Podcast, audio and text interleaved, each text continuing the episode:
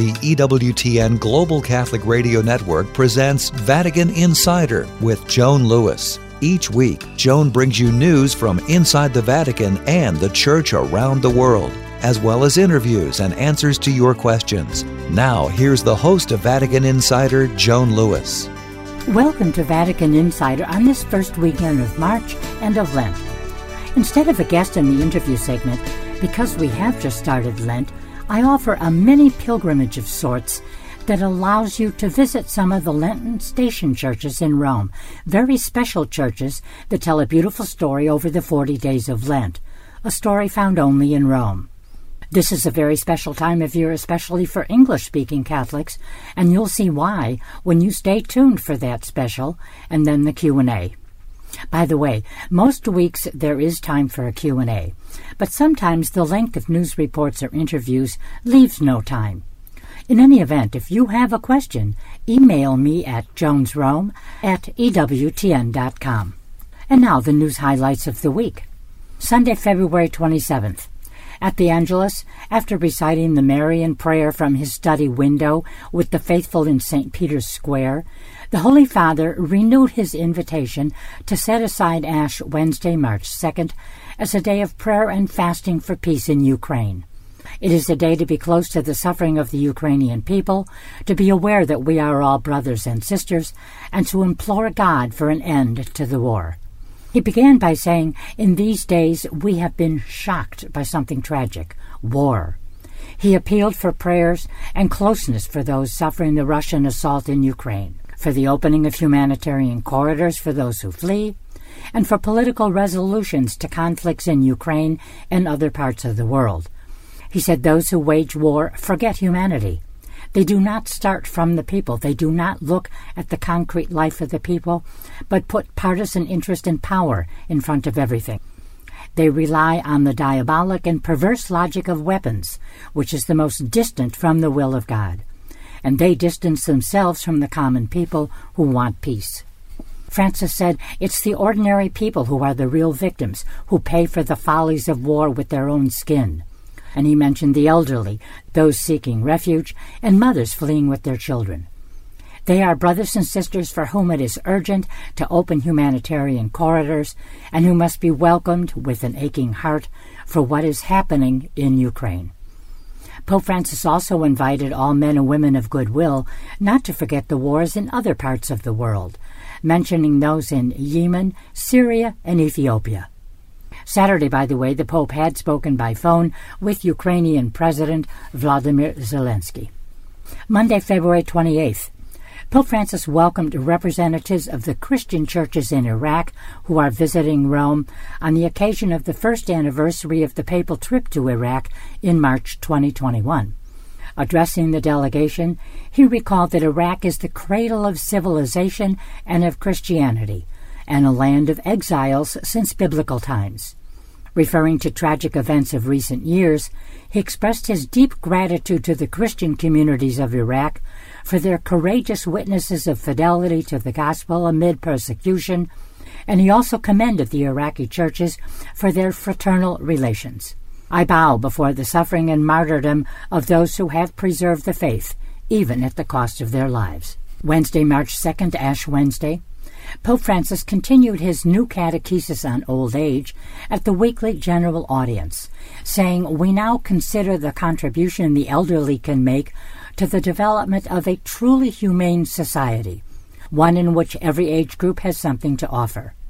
The elderly have much to teach us about the meaning of life, Theirs is a wisdom matured over time that can help us to face the ever new questions and challenges raised by today's rapidly evolving society. Francis underscored that the covenant between young and old is indispensable for a healthy social life. And he added, May we learn from the elderly that the true rhythms of life are not those of the stopwatch, but of the harmonious relationship between the generations. In language greetings, Francis thanked the people of Poland for their generosity towards people fleeing the war in Ukraine, and he asked all men and women of goodwill to be close to the population suffering bombings and violence. You were the first to support Ukraine opening your borders, your hearts, and the doors of your homes to Ukrainians fleeing the war. He expressed deep gratitude and bestowed his blessings on the people of Poland, noting they are generously offering the refugees everything they need to live in dignity despite the drama of the moment. Francis then noted that the priest doing the reading in Polish, he said, This Franciscan friar who is speaking now in Polish, but he's Ukrainian. His parents right now are in shelters underground, defending themselves from the bombs in a place near Kiev and he continues to do his duty here with us. Now, every year on Ash Wednesday in the start of Lent, popes process from the Benedictine Church of Sant'Anselmo on the Aventine Hill to the nearby Dominican Basilica of Santa Sabina, thus renewing a centuries old Roman tradition of celebrating Mass at what are known here as Lenten station or stational churches. At Sant'Anselmo, there's always a moment of prayer, followed by the penitential procession, then Mass and the imposition of ashes at Santa Sabina. Cardinal Pietro Parolin presided over the customary Mass on Ash Wednesday in the Basilica of Santa Sabina in place of Pope Francis, who is resting due to acute knee pain that the doctors are treating. The Cardinal read the Pope's homily that recalled this day of prayer and fasting for Ukraine. Thursday, March 3rd, Holy See Press Office Director Matteo Bruni issued a press release noting that at the invitation of their respective heads of state and bishops, His Holiness Pope Francis will make an apostolic journey to the Democratic Republic of Congo from July 2 to 5, 2022, visiting the cities of Kinshasa and Goma, and to South Sudan from July 5 to 7, visiting Juba. The program and further details of the journey will be announced in due course. We have since learned that the Pope will be joined by Anglican Archbishop of Canterbury Justin Welby and by the leader of the Church of Scotland. Pope Francis has often expressed his closeness to the people of the DRC, victims of violence, health issues, and political instability.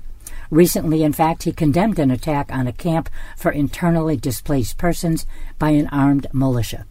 The DRC hosts 5.6 million displaced persons, with most in the eastern part of the country. Friday, March 4th. Meeting with members of the Italian League for the Fight Against Tumors, Pope Francis paid tribute to their century long history in serving those struggling with cancer, along with the families who care for them. He noted how they have adapted to the changing times in society and health systems and served as a forerunner of modern day palliative care. The Pope praised how the group has chosen over and over again to fight the battle against this disease together with patients and those who care for them, choosing to be a neighbor in the face of a culture of indifference. Francis urged his guests to, quote, remember that the right to care and treatment for all must always be prioritized, so that the weakest, especially the elderly and the sick, are never rejected. Life is a right, not death, which must be welcomed, not administered. And this ethical principle concerns everyone, not just Christians or believers. He also added words of encouragement to all to help maintain, advance, and strengthen the Italian public health care system, saying it's a gift to society, while there are other countries where people are unable to pay for care or do not have a health care system. Also Friday, Pope Francis presided over an ordinary public consistory of cardinals to set the date of the canonization of Dutch Carmelite priest Titus Brandsma, French Sister Maria Riviere, founders of the Sisters of the Presentation of Mary, and Italian Sister Mary of Jesus, foundress of the Congregation of the Capuchin Sisters of the Immaculata of Lourdes. They are among ten new saints the Pope will canonize on May 15, 2022. Father Titus Brandsma was a Dutch theologian, journalist, and author who forcefully opposed and spoke out against the anti Jewish laws the Nazis were passing in Germany before World War II. He was arrested in January 1942 when Germany invaded the Netherlands. The Nazis told him he would be allowed to live a quiet life in a monastery if he would announce the Catholic newspapers would publish Nazi propaganda. The Carmelite priest refused, for which he was subject to hardship and starvation in the Dachau concentration camp. He died after he was injected with carbolic acid on July 26 that very same year, 1942. He was 61. Well, lots of news this week, but next week will be quiet as Pope Francis and ranking members of the Roman Curia go on their Lenten retreat. And that retreat is the focus of the Q&A this weekend. So, after that, stay tuned for my special on Rome's Lenten station churches. Have a blessed weekend. Welcome to this week's Q&A where I'll speak of the origin of Lenten retreats in the Roman Curia. Now, annual retreats for the Pope and the Roman Curia trace their origins to Pope Pius XI, who on December 20th, 1929, marked the 50th anniversary of his priestly ordination by publishing the encyclical Mens Nostra on the promotion of spiritual exercises. This was addressed to patriarchs, primates, archbishops, bishops, and other local ordinaries in peace and communion with the Holy See. In that encyclical, the Pope informed the faithful that he had arranged to hold spiritual exercises every year in the Vatican, a custom still practiced by the Holy Father and ranking members of the Roman Curia. In the early years, this retreat was held during the first week in Advent, but it now takes place in the first full week of Lent. Cardinal Achille Ratti, Archbishop of Milan, was elected to the papacy on February 6, 1922, and he took the name of Pius XI. He died on February 10, 1939. On January 6th, the 1929 Feast of the Epiphany, Pius XI declared a Jubilee year to mark the upcoming 50th anniversary of his ordination, and he asked the faithful to, quote, share in the joy of their common Father and to join with us in rendering thanks to the Supreme Giver of all good. At the end of that year, in the encyclical Mens Nostra, he looked back on the many and rich fruits of the Jubilee, and he wrote that as a way to express our heartfelt gratitude, we have deemed it fitting to establish something most excellent, which will, we trust, prove a source of many advantages to the Christian people.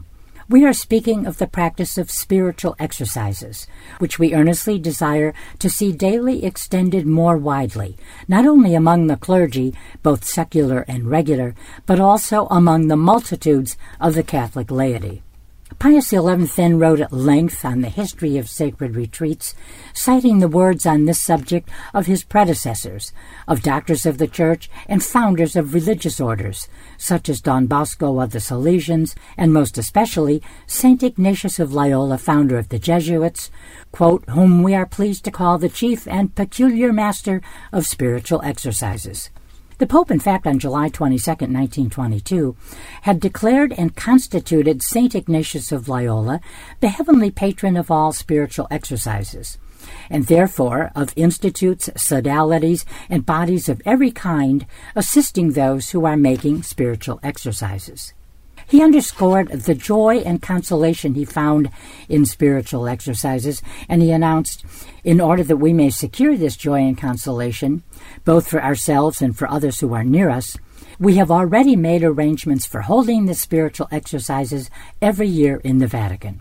While highlighting the value of retreats, he admonished, nor should the priest of the clergy, secular and regular, think that the time spent on the spiritual exercises tends to the detriment of the apostolic ministry.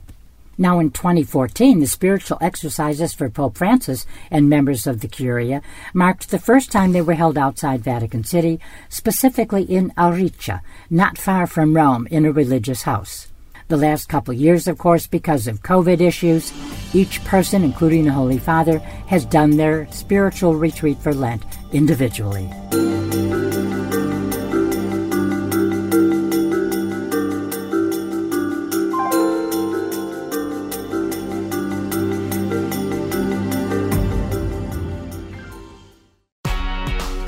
Is a precious gift from God. As the largest religious media network in the world, EWTN has an important role in educating others about our Catholic faith and spreading the good news of salvation. We invite you to explore our numerous pages of historical faith documents, prayers, teachings, and other current issues in Catholicism today.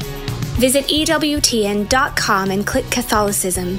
EWTN, the Global Catholic Network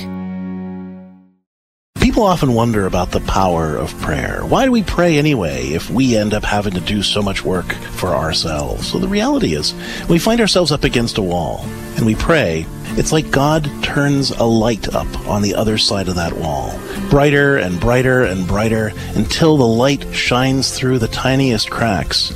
God might not do it all for me, but He shows me how to make my work more efficient so that together we can accomplish all things through His grace.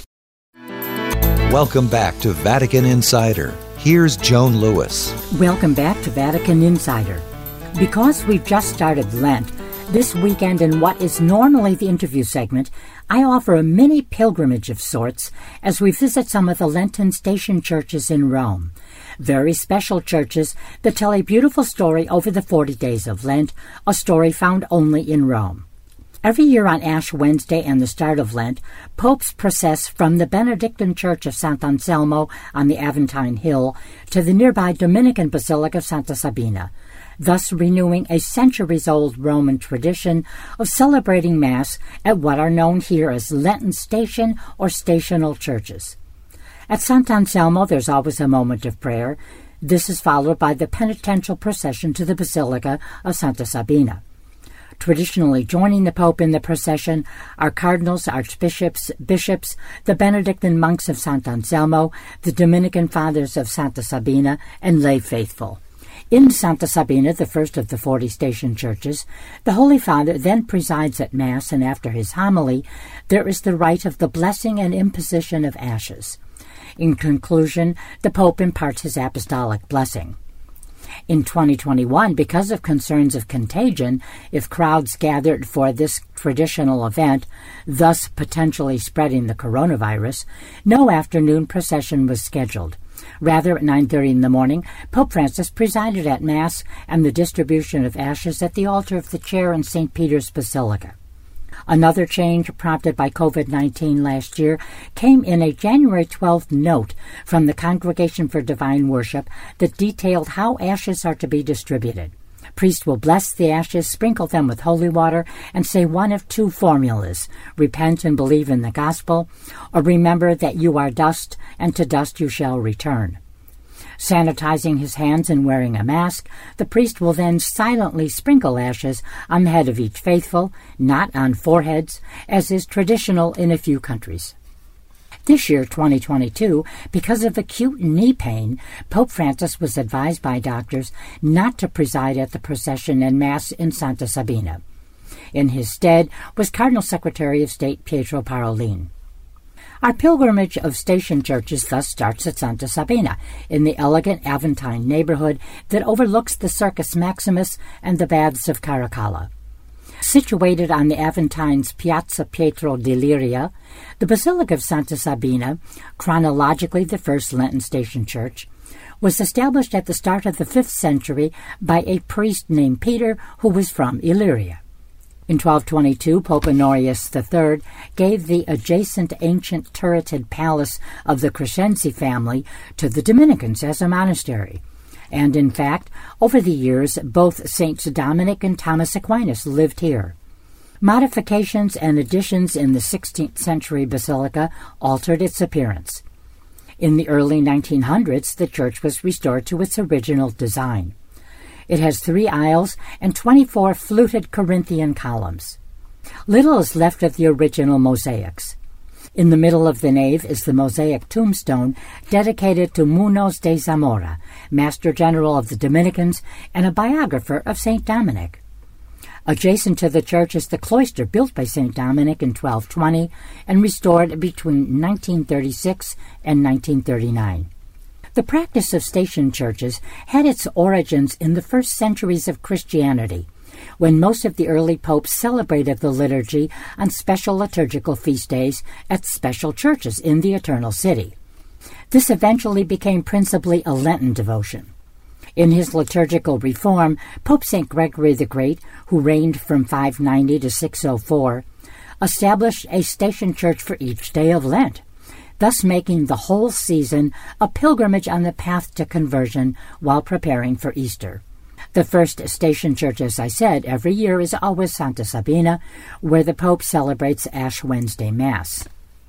In the early days of the Church, Lent was a time in which catechumens began their journey of faith and conversion prior to receiving baptism.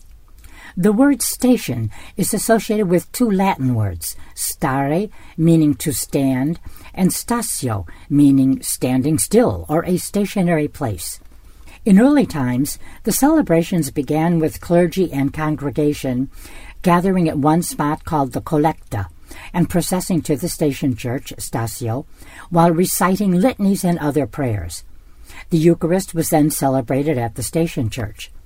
And by the way, our word collect, not collect, is related to this early gathering. Today, the collect is a prayer that concludes the opening rites of the Mass. The celebrant says, Let us pray, the faithful rise, and the collect is recited, a prayer to God that is drawn from the readings or feast of the day, or the purpose for which the Mass is being offered. The collect always precedes the first reading, that is the start of the liturgy of the Word. Unfortunately, the custom I mentioned earlier began to fall into disuse, and it stopped when the papacy was in Avignon from 1309 to 1377. It was revived by Pope St. John XXIII in 1959. The 7 a.m. Masses in English at a different church each day in Rome have become a gathering spot for English speaking Catholics.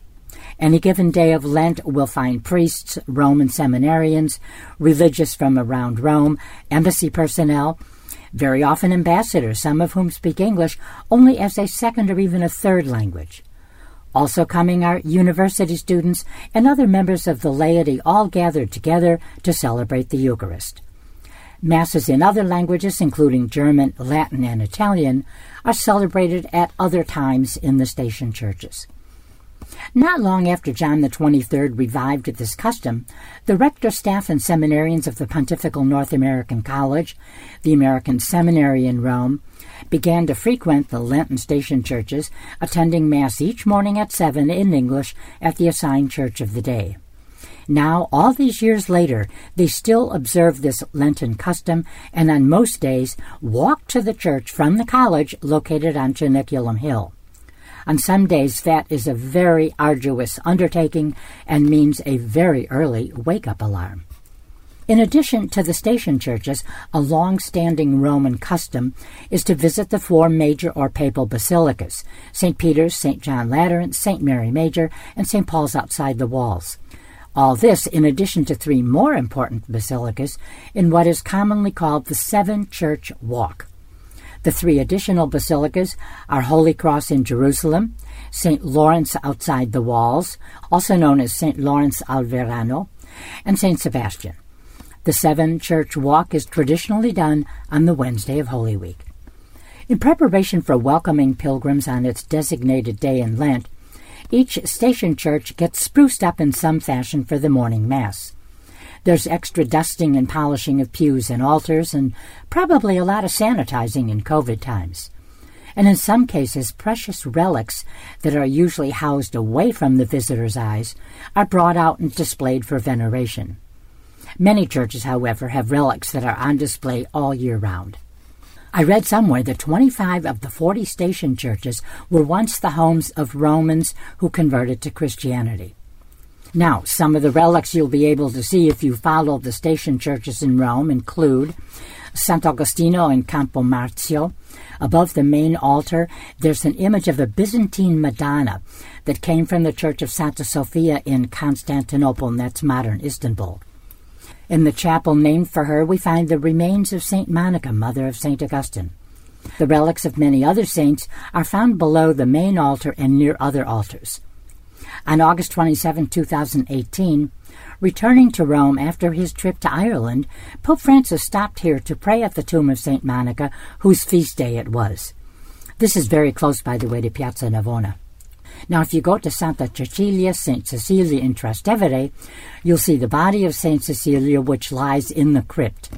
Sarcophagi with the bodies of Saints Valerian, Tiburcio, and Massima are found here, as is a sarcophagus with the bodies of Saints Pope Lucio I and Urban. If you go to the Church of San Clemente, run by the Irish Dominicans, we are now looking at millennia old church history here. The present basilica was built just before the year 1100 during the Middle Ages, and beneath that is a 4th century basilica that had once been the home of a Roman nobleman. In addition, part of that home had once been an early church. The church was built over the home of Pope St. Clement, the third pope after St. Peter, and his relics are beneath the main altar, together with an arm of St. Ignatius, Bishop of Antioch. In the underground part of the church is the sepulchre of St. Cyril, apostle to the Slavs, whose relics are in the upper church in a chapel on the right side. San Marcello. Now, in this church, we see the remains of Pope St. Marcello in an urn beneath the main altar. In the fourth chapel on the left, in an urn in the altar, are the relics of Saints Felicity and her seven sons. Remember that story? In the chapel of the crucifix are relics of, among others, Saint Longinus, whose sword pierced the side of Christ at the crucifixion. Relics of many other saints are in this church. Santa Maria in Via Lata. Tradition says that Saints Peter and Paul and the evangelists, Saints John and Luke, at one point spent time in a residence here, and that St. Paul wrote his letters to the Hebrews and St. Luke the Acts of the Apostles. San Pietro in Vincoli, St. Peter's in Chains, is a beautiful church, and in a beautiful glass and brass reliquary are the chains that bound St. Peter when he was in prison. These are just a few of the many treasures you will find as you live the Lenten Station Church's pilgrimage.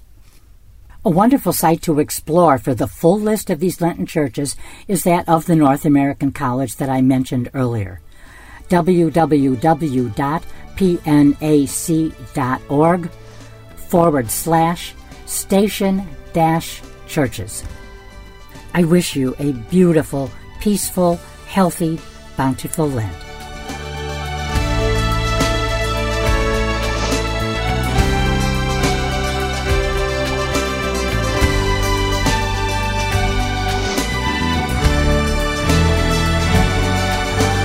For more information on these stories or to check out Joan's blog and to ask her a question, go to EWTN.com. That's EWTN.com.